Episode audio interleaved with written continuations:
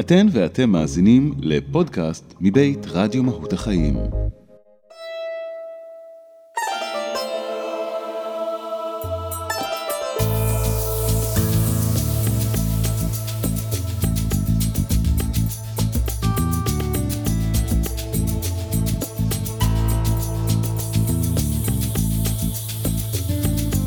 מה שלימד הבודהה, עם דליק ווליניץ ודוקטור נעמה אושרי. שלום לך, דוקטור נעמה אושרי. שלום דליק, שלום למאזינים. איך. אתה עם המילה שלום? ככה עוברים. תכף נגיע, תכף אה, נגיע אוקיי, לזה, אני נגיע מבטיח. לך. אני דווקא רוצה להתחיל עם שני דברים מאוד, אה, מאוד אופטימיים שנתקלתי בהם. האחד, אופטימיים, אה, מגזים, אחד זה שמשהו מוזר קרה לפני הגשם העוצמתי האחרון, משהו מאוד אה, מוזר קרה בעוטף. לפתע המוני פרפרים. Mm, החלו לרחף בתוך החדרים החרוכים, בתוך האין אדם, המוני פרפרים. ואת יודעת שבאמונה העממית אה, לפרפר יש, אה, אה, מדברים מדברים על פרפר כנשמה, וכשהם רואים פרפר הם חושבים שהם מוקפים, אבל זה לא משנה, בפרפר יש משהו, אני אגיד לך מה יש בפרפר. בפרפר יש אה, את הגלגול, את העובדה שהוא אה, יהפוך, אה, הוא, הוא- יהפוך לזחל, לגולם וישוב מחדש במלוא תפארתו, וזה פשוט, פשוט מדהים. אני גם ראיתי את זה, ב- נדמה לי שזה היה ב, על חורבות הבתים בבארי. נכון, באמת, כמות בבארי. בלתי, בלתי תיאמן. אני חושבת שהם גם לא בעונתם, כי לדעתי הם יותר בכיוון של, ה, של האביב. אבל אם אתה כבר הולך לדבר הזה של קודם כל אה, לראות בתוך הכאב, דיברנו בפעם שעברה על לאה גולדברג, אתה זוכר את הכתיבה שלה בתוך המלחמה, שהיא אומרת על העשב הקטן והשלפי אה, שיבולים ומזכרוך ואפילו תמתק דקירתם. המקום הזה שהדקירה מתוקה, המקום הזה שהמקום, המרחב שרוף והפרפר מגיע, זה קודם כל אנחנו יכולים לקבל תזכורת מהעוצמה הזאת של הטבע, מהאינסופיות שלנו. מהקיום הזה של היופי בתוך החורבות, שזה לא משהו שהטבע יכול להגיד, אה, זה לא בזמן של הפרפרים להיות כאן. אנחנו מתרגלים או נוכחים או מזמינים את עצמנו ממקום של המון המון תקווה, לראות את המרחב נפתח לגם וגמיות. המציאות שאנחנו נמצאים בה ונימצא בה, היא מציאות של גם וגם, של כיעור, של אכזריות ושל יופי ושל נדיבות ושל חמלה. והכל נמצא בזה, והדבר הזה הוא מאוד יפה. עכשיו, לגבי הפרפרים, הם לא רק uh, עושים את הגלגול בחיים האלה, זאת אומרת, זה לא העניין שלהם uh, בלבד. בכל המסורות הרוחניות, גלג... הפרפר מסמן את המימד הטרנספורמטיבי. כלומר, אם אתה uh, רואה משהו שהוא כל כך, uh, נקרא לו אפילו מכוער וחסר... Uh, לא היית מביט בו, כן, הזחל וכולי, הוא מתכנס לתוכו. הוא עושה את התהליך של ההפנמה, של ההתכנסות, של ההתבוננות פנימה, והוא מוציא את היופי שלו בכנפיים שאתה לא יכול לעמוד בפניהם, ולפעמים, וגם זה יפה, כל המאמץ הזה הוא בשביל כמה רגעים בלבד. כלומר, אם תחשוב על זה באופן אה, רעיוני, מטאפורי, אנחנו מתגלגלים, אנחנו מתמירים את עצמנו, אנחנו מתכנסים, אנחנו מוציאים את הטוב שלנו, והטוב יכול להיות קצר יותר מאשר כל המסע, אבל בלי כל מה שהיה קודם, היופי הזה לא יכול היה להתגשם או את להתממש. יודעת שהדימוי הזה, הוא עכשיו, יש איזה שיר אחד שרץ, אה, הבן שלי כתב עכשיו שיר שזה דימוי מרכזי בו, שנכתבה לו גם מוזיקה, אבל אסור אה, מוקדם לדבר על זה. אה, ו... ויש בדימוי הזה, את יודעת, בואו בוא נדבר על עולמנו. יש משהו בגולם ובגלגול הזה שהוא כמו ברדו. אולי אנחנו בעצם עכשיו נמצאים באיזשהו ברדו, באיזשהו מאוד. מעבר. מהמם. אולי נבהיר למאזינים שלנו מהו אה, ברדו. אה, הוא מעבר בין החיים האלה, אה, המוות לקראת הגלגול, אם יהיה, איזה יהיה, למה יהיה, ואתה נמצא בתוך מקום שבו מונחים הכאבים שלך, הפחדים שלך, החששות שלך, ואתה צריך אה, לחצות את כל השדים האלה כדי להגיע למקום החדש, לפרוס את הכנפיים הצבעוניות של הפרפר ולעוף לקראת חיים אחרים, להתגלגל. כן, אפשר ללכת עם זה עוד צעד אחד. זאת אומרת, האם הזחל רוצה להיות פרפר, או שבעצם זה שהוא זחל או גולם, הוא פרפר לא פחות שלם מהפרפר האחר. כלומר, העברה, הברד, הכל. הכל נמצא שם, לא, לא רק כפוטנציאל, אלא הכל שלם גם בתוך הכיעור, גם בתוך היופי, גם בתוך הכאילו לא מוכן. יש אמרה טיבטית שאומרת, זה מקל של שישה סנטימטר, זה מקל של שמונה סנטימטר, זה כל האמרה. ומה שמסתתר מאחורי זה, זה שאתה לא רוצה להאיץ בשישה סנטימטר לגדול להיות שמונה, כי זה מושלם כפי שהוא וזה מושלם כפי שהוא. ובתוך זה יש גם את מה שציינת כברדו. הברדו הוא תווך הביניים, הלימינליות, הלימינציה. זאת אומרת, לאו דווקא בין החיים האלה לחיים הבאים. דרך אגב, גם בין הערות לשינה, בין המדיטציה לראייה הרגילה. מצבי הביניים, מצבי המעבר. אם אנחנו חושבים על החיים כעונת מעבר, אתה יודע, לנו אנשים יש עונות מעבר, אנחנו... גם לנו הגברים. יופי, אז אנחנו בעונות מעבר. בעיניי החיים הם עונת מעבר. וזה לא שאתה עובר מהיותך גולם להיותך פרפר, גם היותו של הפרפר חוזר והופך להיות גולם. ואנחנו אומרים את כל הדברים האלה כדי להישען על משהו רחב יותר. אנחנו עלולים ליפול לתוך הנקודתיות של האני והכאב ולשכוח שיש תנועה גדולה לקוסמוס, שאנחנו חלק ממנה. גם אנחנו נמשיך ונתגלגל, אנחנו עוד לא יודעים איך. יש הרבה שאלות פתוחות, אבל יש תנועה כזאת שאפשר להרגיש אותה. ואם מדברים על פרפרים, הם צריכים אה, פרחים. נכון. ויש עכשיו פרויקט ענק שהולך לקרות בארץ, של אסיף עצום של אה, זרעי פרחי בר, שילדים מכל הארץ, מכל מקום, הולכים לפזר אותם. החל מהגינות של אה, גני הילדים, ועבור בשדות הפתוחים, זורעים פרחי בר, וזה פרויקט, שוב, כל כך אופטימי, כל כך נכון, כל כך נכון. מדויק לימים האלה. אז כן, יוצאים מה שאיננו מגלם את מה שישנו, ואנחנו חלק מהאינסופיות. מוסיקה ונשוב? כן, אחרי המוסיקה, אני, אה, אני חושב על מאזיננו שאומרים, אנחנו חשים שאנחנו באיזה גיהנום קטן, גדול, איש איש וגיהנומו שלו, והם שם מדברים על פרפרים ופרחים.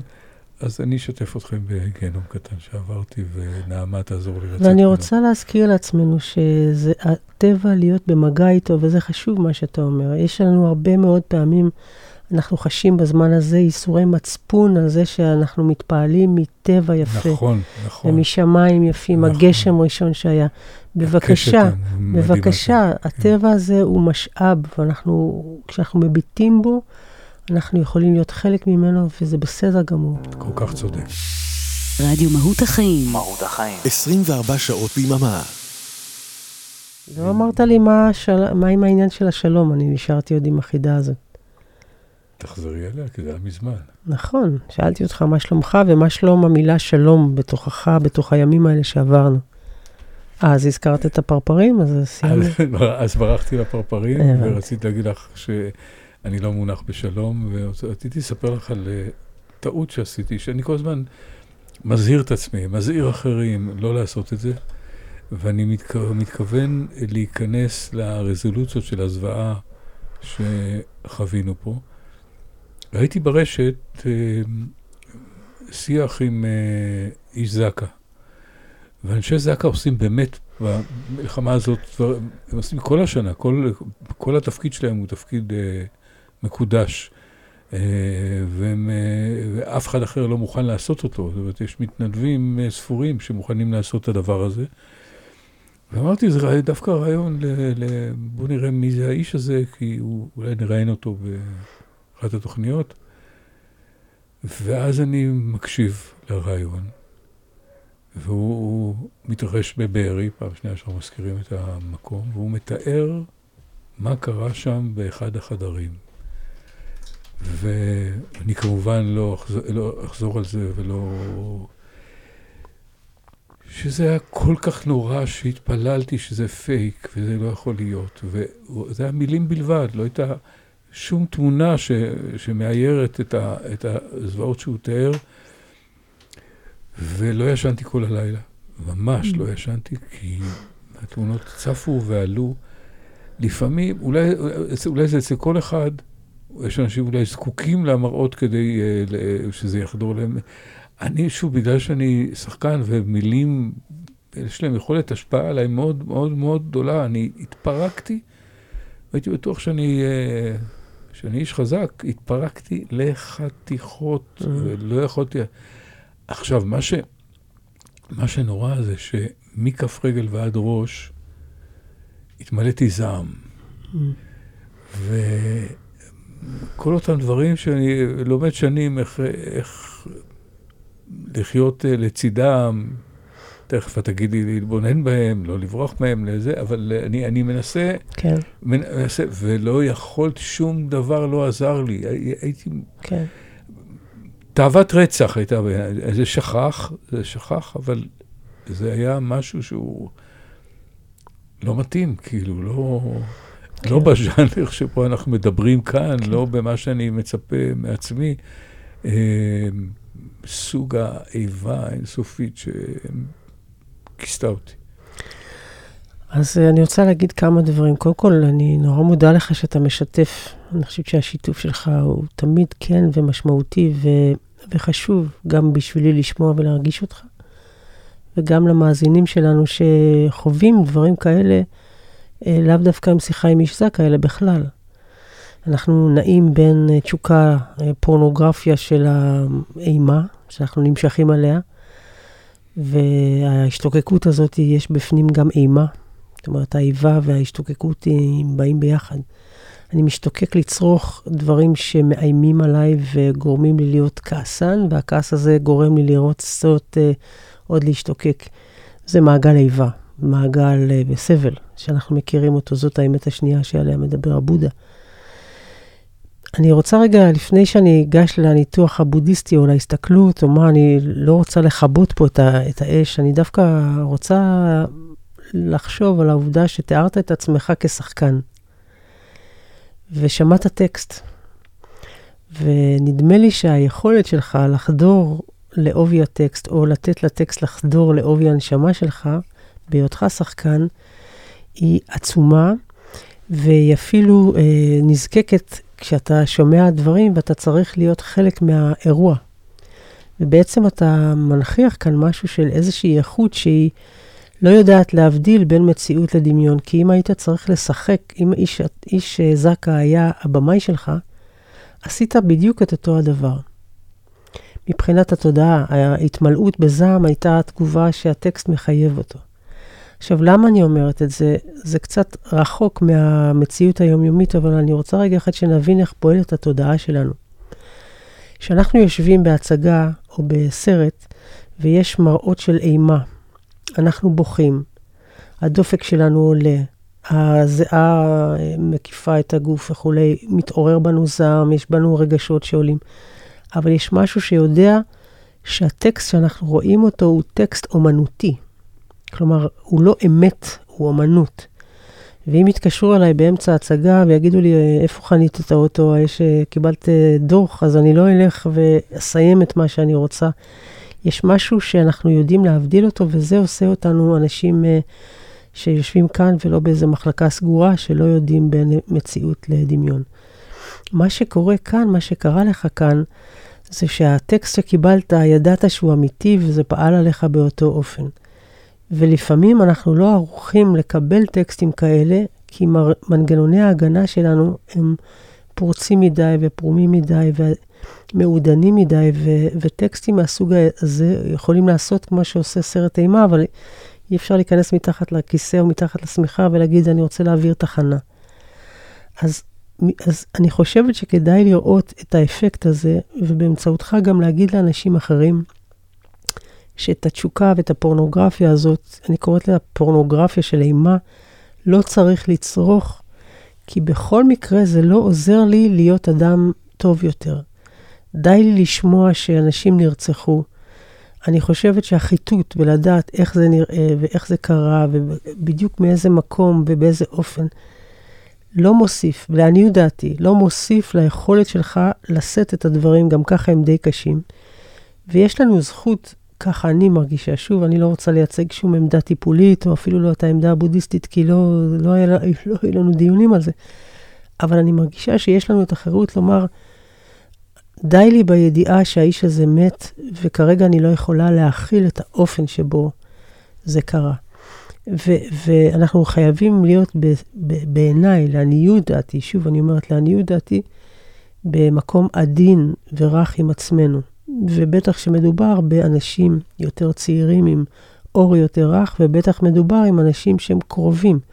הרבה פעמים קרובי המשפחה מבקשים לדעת בדיוק, וזה לא תמיד מקל. זה לא תמיד מקל. אתה זוכר שדיברנו על דיבור נכון? שדיברנו על שלושה דברים. האם זה אמיתי? האם זה מיטיב ומועיל? והאם זה, זה בזמן? תסתכל רגע אחד על הדבר הזה של האינפורמציה. האם זה אמיתי? יכול להיות שכן, למרות שאתה אומר שזה אולי פייק.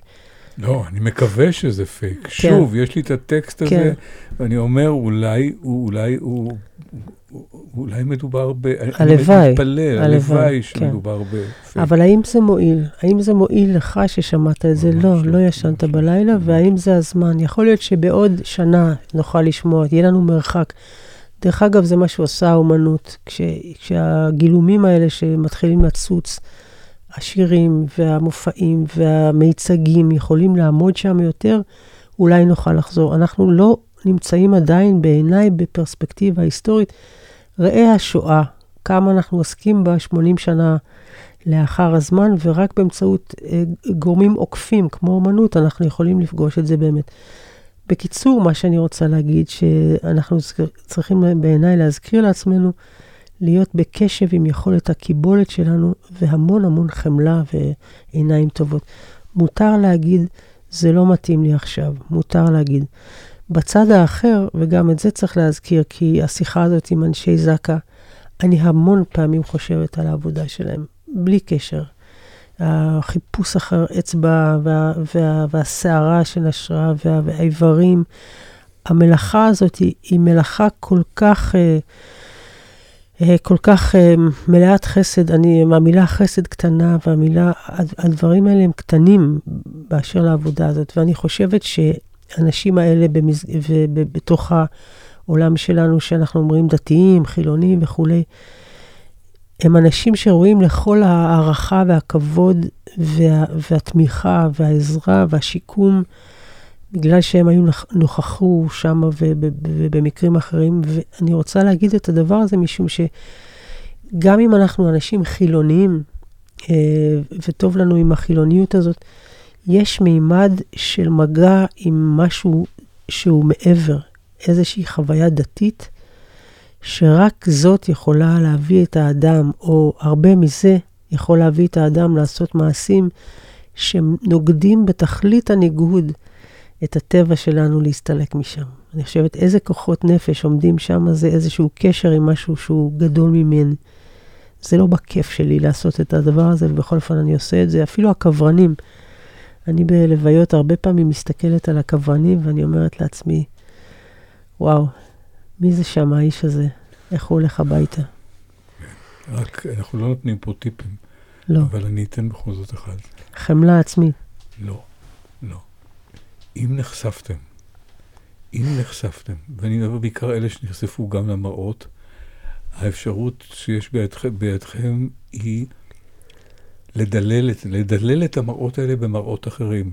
נעמה דיברה קודם על טבע, על התבוננות בטבע, על פרפרים, על פרחים. אפשר גם סתם אפילו לראות סדרות מטופשות, שהתמונות תתערבבנה ותדוללנה. כן. זו הדרך היחידה. כן, וגם לדבר על זה, וגם לשתף על זה. כן, אנחנו זה לא מסוג הדברים שהטבע שלנו אה, נועד לראות כנראה, והתגובה הזאת, אה, סארטר קרא לזה הבחילה. זה מעורר בנו בחילה, המערכת שלנו רוצה להוציא את זה החוצה, כי אנחנו לא רגילים ולא צריכים להיות שם. ונקלענו לסיטואציה הזאת, אנחנו צריכים לאוורר את הדבר הזה. אז להיות בעדינות, בעדינות ובעדינות. רציתי להגיד לך, הזכרת את קאור בשולי ענן, אה, זה כמובן שורה משיר אלמותי של, אה, של אה, לאה גולדברג, וזה משהו שמאוד מאוד קשור לימים האלה. יש לזה אפילו תרגום לאנגלית, שחיפשתי תרגום לאנג, לאנגלית לספר שלי, שלי שנקרא, או בשולי ענן, הסתבר לי שזה ביטוי, שנקרא Silver Lining. כלומר, אם יש ענן שהוא כולו שחור, מסמנים לו את הפס כסף, והביטוי של זה, המשמעות של זה, silver lining כביטוי, זה לראות את החצי הכוס המוארת או המלאה. כלומר, כאור בשולי הענן זה לראות את הטוב, וזה נורא יפה. ואפילו משתמשים בזה, זה Don't Silver Line It, כשרוצים להגיד, אה, אתה מטייח משהו ואתה כן, רוצה להיות... בוא תראה את הדברים. בוא תראה את הדברים. אבל תראה איזה יופי, אפרופו מה שדיברנו קודם לכן, איך טבע יכול להיות כל כך uh, פואטי מצד אחד, וכל כך עם עומק פילוסופי, ובסוף אתה יכול לשאול את עצמך, do I silver line here?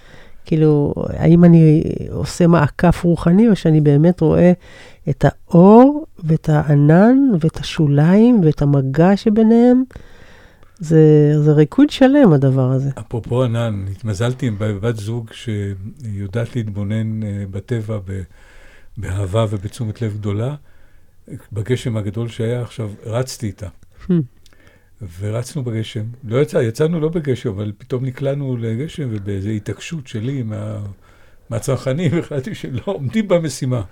והיינו רטובים עד לשד עצמותינו, ורועדים מקור בפעם הראשונה, כי עוד אין חורף, רועדים מקור, ופתאום היא אומרת, עצור, תסתכל, קשת ענקית. וואו. כיסתה את כל האופק, אבל ממש יפהפייה. ושכחנו מהקור, ושכחנו מה... יצאתם מהתיבה. יצאנו, בדיוק, הסתכלנו וידענו ש... אני רוצה לקרוא שיר של חנה ניסימוב. חווה. חווה. כשאני כבר לא יכולה, אני מתנחמת שכבר ילדתי, אהבתי, הרחתי פרחים, פעלתי, כתבתי, ואני כבר לא מוכרחה יותר. אני פורמת אותי מדעתכם עליי, מאהבתכם אותי. אני יושבת בשקט ובואה.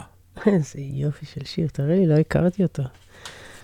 אני שמחה תמיד, דליק מביא שירים ואומר, אני מצאתי שיר, אני אומרת, בוא, תשאיר אותו, תגיד אותו כבר live, לבזבז עליו את המחשבה הקודמת. הייתי אומרת שזה ממש אה, שיבת הטויו כזאת, גם אני חושבת שחווה נכון. היא, היא אישה לא צעירה, אה, אני, אני כמעט בטוחה ש...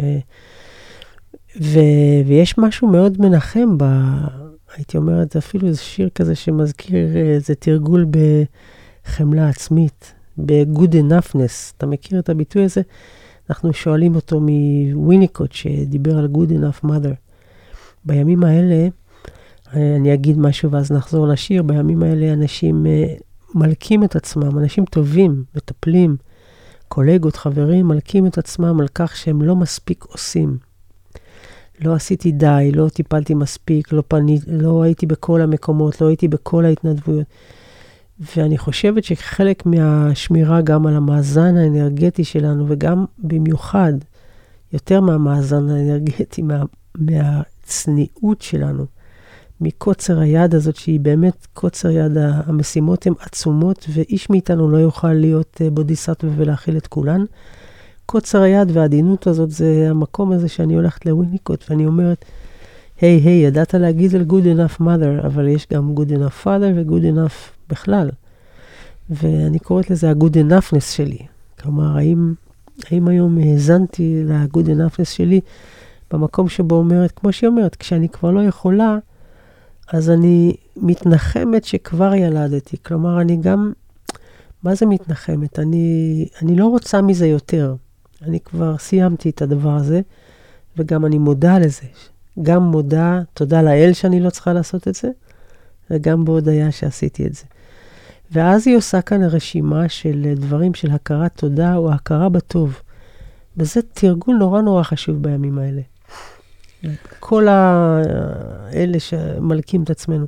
לא עשיתי היום כלום. בישלתי, ראיתי, שמעתי, דיברתי עם מישהו, הסעתי מישהו, חשבתי על מישהו. יש המון דברים שאנחנו עושים ואנחנו לא ערים לזה. אז היא אומרת, אהבתי. חתיכת עניין. הרחתי פרח, או פרחים אפילו, לא אחד. פעלתי. אנחנו לא יודעים מה היא פעלה, אבל היא עשתה, והיא כתבתי. כתבתי, זאת אומרת, אה, שמרתי רישום מהדברים שעשיתי. כלומר, הייתי במודעות על מה שעשיתי.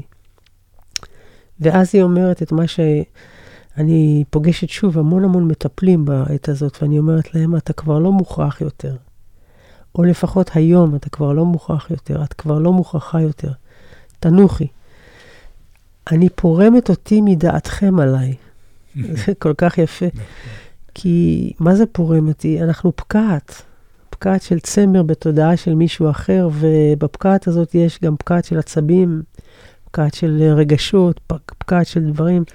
הפקעת היא משותפת, הפקעת כן. שלכם היא הפקעת שלי. נכון. באמת, אני, בוא, בוא, ואני בוא, יכולה בוא לדמיין עליה. את זה. תחשוב רגע אחד על חוט שבא משני הכיוונים, ו- וכשאני פורמת אותי מדעתך, אני אתה רואה גם- אותי מחזיק צמר, כן, איזה דודה שלי שהייתה סורגת, כן. עם שתי הידיים, כן. מותח אותם, ולאט לאט זה נפרם לתוך יצירה חדשה. כן, וזה נפרם, ואתה יודע מה נפרם? את כל ה... אם אני אכניס לפה את המבט הבודהיסטי, את כל ההתמצקויות של האני, את כל הידיעות, את כל ההתקבעויות, את כל הדברים, אפשר ממש לפרום, זה חוט.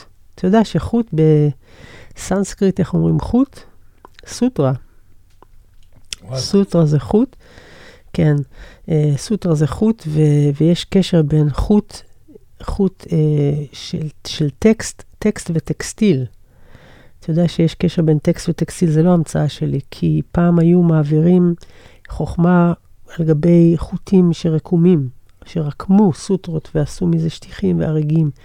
כלומר, הרבה חוטים ביחד זה אינפורמציה. כשהיא אומרת, אני פורמת אותי מדעתכם, אני בעצם פורמת את הידיעות שלכם על אודותיי. מאהבתכם אותי, היא משחררת, כן? היא אהבה, היא אומרת שהיא אהבה בתחילת השיר, אבל היא גם משחררת את האהבה, ואז כל מה שיש לה לעשות זה לשבת בשק, בשקט ולבהות. הבהייה הזאת, איזו מתנה גדולה. גם על זה פעם דיברנו, אתה זוכר? אני אזכיר לך. המילה בהייה מופיעה בבראשית פרק א', לדעתי הפסוק הראשון. זוכר אותו? בראשית ברא אלוהים את השמיים ואת הארץ, והארץ הייתה תוהו ובוהו. בדיוק. פרק. בוהו. וואו, זה הבהייה. זה מה שאלוהים אוהב לעשות, לבהות. לתהות ולבהות, זה התהייה והבהייה. יש שם איזושהי אווירה כזאת מאוד מאוד פתוחה. ככה זאת הייתה ההתחלה, ומפה אפשר להתחיל לנוע לאיזה... תודה, חווה. יפה. ממש שיר מקסים. יפה. מהות החיים, נזכיר שאנחנו במה שלימד הבודה במתכונת אה, השבעה באוקטובר ואילך. אה, לומדים את הבודהיזם מחדש, את עצמנו מחדש, אתכם מחדש. ותודה שאתם איתנו, זה ממש לא מובן מאליו. אנחנו ממש גם נשמח לשמוע אתכם, אם תרצו לכתוב לנו, לבקש, שנקרא, נכון. שאם תרצו לספר לנו דברים, אנחנו כאן איתכם ולמענכם. אני רוצה לקרוא לך אה, ציטוט של אה, נערה מתבגרת, בתקופה שהיא, אה, אנחנו משתמשים המון ב, ב, באנלוגיה לשואה והימים האלה. כמובן ש... כמובן שמספרית הכאב הוא כאב והזוועות הן זוועות. המספרים הופכים את ההשוואה הזאת לזניחה, אבל זה לא משנה. אנה פרנק, נערה מתבגרת, נמצאת במסתור, אה, לא יכולה כמעט לראות אה, אור שמש, וכך היא כותבת: פלא שלא זנחתי את כל האידיאלים שלי, כי הם נראים לי אבסורדים ובלתי אפשריים ליישום. בכל זאת אני שומרת עליהם, מפני שלמרות הכל אני עדיין מאמינה שבני אדם הם באמת טובים בליבם. אני לא יכולה לבנות את התקוות שלי על בסיס של בלבול, אומללות ומוות. אני רואה את העולם משתנה בהדרגה לפראות. אני שומעת את הרעם הקרב. אני יכולה להרגיש את הסבל של מיליונים, ועדיין, אם אני מסתכלת למעלה לרקיע, אני חושבת שביום מן הימים זה יסתיים על הצד הטוב ביותר, שהאכזריות הזאת תבוא אל סופה, וששלום ושקט ישובו. אמן, אפשר להגיד? מה? אפשר אמן? להגיד אפשר אמן? להגיד אמן. אבל, אני שואל אותך, בתור אה, מורתי לבודהיזם, רוצה לשאול אותך אה, שאלה. אנה, מדהימה המקסימה הזאת. בעצם משתמשת בו במשהו שהוא אה, אסור. זוכרת שבשיעורים הייתי אומר, זה לא, בודהיסט טוב לא מדבר ככה. אתה אמרת את זה, ואנחנו, את הטרמינולוגיה של אסור, לא הצלחתי לעקור מהאסיר שאתה. תקשיבי, אם היא נדבקת לתקווה, אז היא עושה את האיסור החמור ביותר שאנחנו מדברים עליו בלי סוף. זו היצמדות. היא צריכה להיות עם מה שקורה עכשיו בחדרון העלוב שלה. עם אה, זה, היא באיזה זכות היא נתפסת לתקווה. אני מתפטרת בתור מורתך לבודהיזם. תקווה, אבל תקווה, תקווה זה... כן, תקווה... אגב, פמה צ'ודרון כן, מדברת על הצירוף הזה של תקווה ופחד. נכון. וגם פמה הייתה מסכימה איתי שיש פה בעיה. תראה, קודם כל, נגיד כמה וכמה דברים. נתחיל במילה אמן, שאמרנו בסוף, איכשהו בא לי בלב, ואז אמרתי, רגע, אמן זה גם אמון ואימון ואמונה. אה, לא אמונה בהכרח אה, שיש לה פן אה, דתי, אני מאמינה באלוהים, לא מאמינה באלוהים, אלא הדבר הזה שנקרא לו אמונה שקיים בתוך הבודהיזם, קיים בתוך המסורות האחרות. במסורות המונותואיסטיות ההכוונה היא כלפי האלוהים. באסלאם, בנצרות, ביהדות. אגב, הרבה מאוד מוסלמים עכשיו קשה להם מאוד עם המעשים האלה, כי, כי הם לא תופסים ככה את, ה, את האל ו- ו- וכך הלאה, אני לא רוצה להיכנס לדברים האלה. אצלנו החילונים, או אצל החילונים שבתוכנו, או שבנו, העניין של אמונה הוסט הצידה, והמחיר של ההסתה הזאת היא, אה, גם חוסר אמון אה, בטוב לב של, בני, של הבן אדם, בקשרים, כן, הציניות, המטריאליסטיות, כן, החומרניות, כל ה... אחרי ניטשה שהרג את אלוהים, העולם הפך להיות אה, אה, מוק, מוקדי כוח שנאבקים זה בזה, ו, ואין טוב ואין רע, והעולם הוא רלטיביסטי, ו, וכך הלאה וכך הלאה. איזושהי הידרדרות שהיא בעיניי מסוכנת, בטח ובטח בצד המוסרי אה, שלו. אני חושבת ש... ו- וזה תמיד היה, יש יחסים בין האדם לבין הקוסמוס. במה אני מאמין? אה, גם איש מדען, גם אה, דקארט, שהוא היה שיא הרציונליסט, שיא הרציונליזם ושיא המדעיות, ששאלו אותו, מניין אתה יודע ששכלך הוא טהור וטוב ונכון? אז הוא אומר, אלוהים הטוב נתן לי את השכל הזה. זאת אומרת, יש איזושהי נקודה ארכימדית שם, שאנחנו חייבים להיות בקשר איתה. התפילה הזאת שאנחנו נושאים איתה, נושאים בתוכנו, הידיעה שהיא אומרת, היא ילדה, היא אומרת אולי הכל יהיה טוב, אולי בעתיד לבוא כל העולם יהיה נפלא וכולי. זאת משאלה אחת, אבל יש בתוכה את ההבנה, ואותה אנחנו פוגשים בימים האלה. האם טבע האדם מפנימיותו הוא טוב או רע מנעוריו? האם יש בי טבע טוב, ואז מהלך חיי הוא של אמון, והטבע הזה יכול כבן אדם לעשות מהלכים שגויים, לקבל חינוך לא טוב, חינוך אלים. שוב, העניין הזה שדיברנו עליו בפעמים קודמות, אם אני עם הטבע הטוב שלי הייתי גדלה במקומות שיש בהם אלימות ו... ו- וחינוך uh, לטרור וכולי וכולי, אני לא יודעת אם יכולתי להיות אדם טוב. אני לא יודעת, כי לא חייתי כך. יש מתחת לזה איזושהי הנחת בסיס שאני חושבת שהימים האלה מזמינים אותנו לבוא עם ההנחה הזאת ביחסים חדשים. זה לא אדם טוב או אדם רע, זה האם יש בסיס שיש בו מוסריות, שבתוכו יש גם את האפשרות למצוא בי עצמי זרעים של דבר רע. וזה מורכב יותר, כי אני, יש בי בסיס טוב, אבל גם יש בי זרעים שאם הייתי משקה אותם, הייתי יכולה להיות במקום אחר. אז אי אפשר ללכת להישען על הדברים שלה בצורה מוחלטת. עכשיו, אם אני מדברת רגע אחד במובן הבודהיסטי, לשאלה שלך, ואני מתרחקת רגע אחד מהאירועים של 7 באוקטובר, אנחנו, אני מכירה את השאלה הזאת כל הזמן, ואין מותר או אסור. יש בתוך הנוכחות שלנו, בתוך התרגול, שני מצבים, וכדאי לראות מתי הם משוחחים ומזינים, או נמצאים בזיקה אחד עם השני. ההנחיה הראשונה היא להיות במה שנמצא, בכף הרגל שפוגשת את האדמה, בנשימה וכולי, במה שיש עכשיו.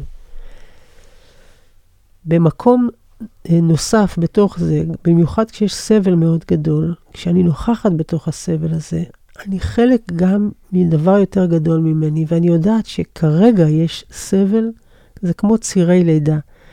לא עברת את זה, אבל אני יכולה להגיד לך, זה, אתה חושב שזה הסיוט הכי גדול ברגע הזה, אבל יש בפנים אה, משהו שהולך להיוולד, גם משהו משמח. הצירים האלה לא היו קודם וגם לא יהיו אחר כך.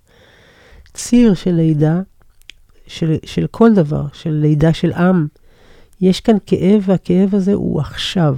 אם אנחנו נוגעים בו, אם אנחנו מתמירים אותו, אם אנחנו לומדים אותו, אם אנחנו מתפתחים איתו, אז הוא ישתנה. אז אני חושבת שבלי הדבר הזה אנחנו לא יכולים, אה, ובלי התקווה כידיעת ההמשכיות של הדבר, לא נוכל להכיל את הרגע. העולם הוא לא רק הרגע הזה. הרגע הזה הוא נקודה ברצף הזמנים. העולם הוא לא רק העולם שהוא רצף הזמנים, אלא רצף הזמנים מתבטא ברגע הזה, ויש כאן את היחסי והמוחלט שנעים ומשחקים אחד עם השני. עכשיו, נגיד משפט אחרון, בהקשר הזה של פמה צ'ודון. נדמה לי שדיברנו על זה אפילו כמה פעמים בעבר בתוכניות שלנו, העניין של uh, תקווה כ, כמקור של משען, או תקווה כמקור של החלשת הרוח. עשו פעם ניסוי ב, באחד מבתי הסוהר האכזריים ביותר בארצות הברית, שלקחו אסירי, אסירים שנדונו למאסר עולם, וחילקו אותם לשתי קבוצות בשביל המחקר, ולקבוצה אחת אמרו, אל תדאג, דליק, יום יבוא ותשתחרר. ונתנו להם להיות עם הדבר הזה. הקבוצה השנייה אמרו להם, אף פעם לא תשתחרר. זהו, מפה אתה רק יוצא. וחקרו את, ה... את הלוך הרוח שלהם, את הלוך הרוח שבפנים. לכאורה, אלה שהייתה להם תקווה, היו בציפייה ו... ומשהו החזיק אותם וכולי וכולי. מה שגילה המחקר, וזה מתאים את התפיסה הבודהיסטית שאתה מחזיק בשם פמה צ'ודון, שהקבוצה שידעה שהיא לא תצא משם, הייתה במידה של קבלה של המציאות, כזאת שנתנה לה כמו להתרווח בתוך הרגע ולהגיד, it is what it is, זהו, עכשיו זה ככה, והככה הזה ככה של קבלה הפך להיות מקום של שחרור. עכשיו, אני רוצה להיות מאוד מאוד מאוד זהירה עם הדבר הזה בימים האלה. שמא יובן שאני אומרת משהו כנגד אנשים שאומרים יש תקווה שהוא יחזור, שהם יחזרו. אני לא אומרת שום דבר. יש אנשים שעוזר להם להחזיק תקווה, ואם זה עוזר להחזיק תקווה, תקווה גם אם זה לא במרכאות בודהיסטי, זה מועיל וחשוב וטוב. ההבנה היא שההחזקה הזאת של התקווה, אפשר ללכת מעליה, אבל זה לא תמיד מתאים, זה לא תמיד מתאים לאדם מסוים או בזמן מסוים. אז גם כאן, כל דבר שהוא בבחינת תרופה יכול להיות גם רעל. אז אנחנו עושים את הדבר הזה בעדינות, ושוב, שווה מאוד מאוד. התקופה הזאת לא תוכל, לא נוכל לחמוק ממנה, ונצטרך לעמוד שם ולהרגיש מה נכון. להיות בקשב, מה נכון, מה המינון, ולעשות את זה לעומק. זה האתגר הגדול של התקופה ושל הימים האלה, בעיניי. זהו, אנחנו uh, ממש uh, בסוף, ואנחנו מאוד uh, מודים לכם שהייתם uh, כאן uh, איתנו. תודה לך, דוקטור נעמה אושרי. תודה לך, דליק, ומותר להגיד עוד משהו קצר? Uh, קצר, כי זה בנינו טעם, כמו שזה כן. במקומותינו. Uh, אנחנו עושים את התוכנית הזאת מתוך... ניסיון, אני מקווה שהוא לא כל כך כושל, אה, להיות בעדינות הלב עם הדברים. אמ, מדי פעם לתת איזושהי אה, תמיכה או הזמנה.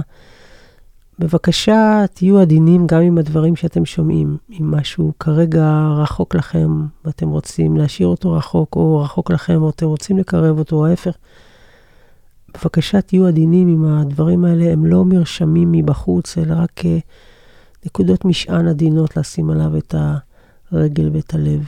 אז, עדינות, uh, או אפשר להוסיף עוד מילה. בואו ברכות. ברכות הלב, כן. תודה, דליק. תודה.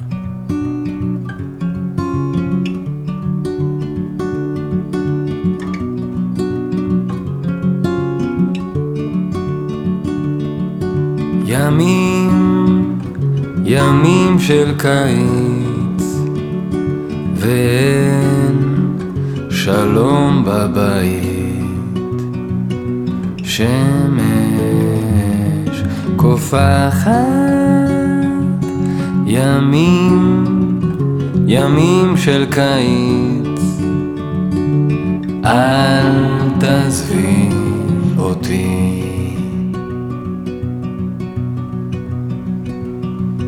ימים, ימים של פרץ, ואין שלום בארץ. שמש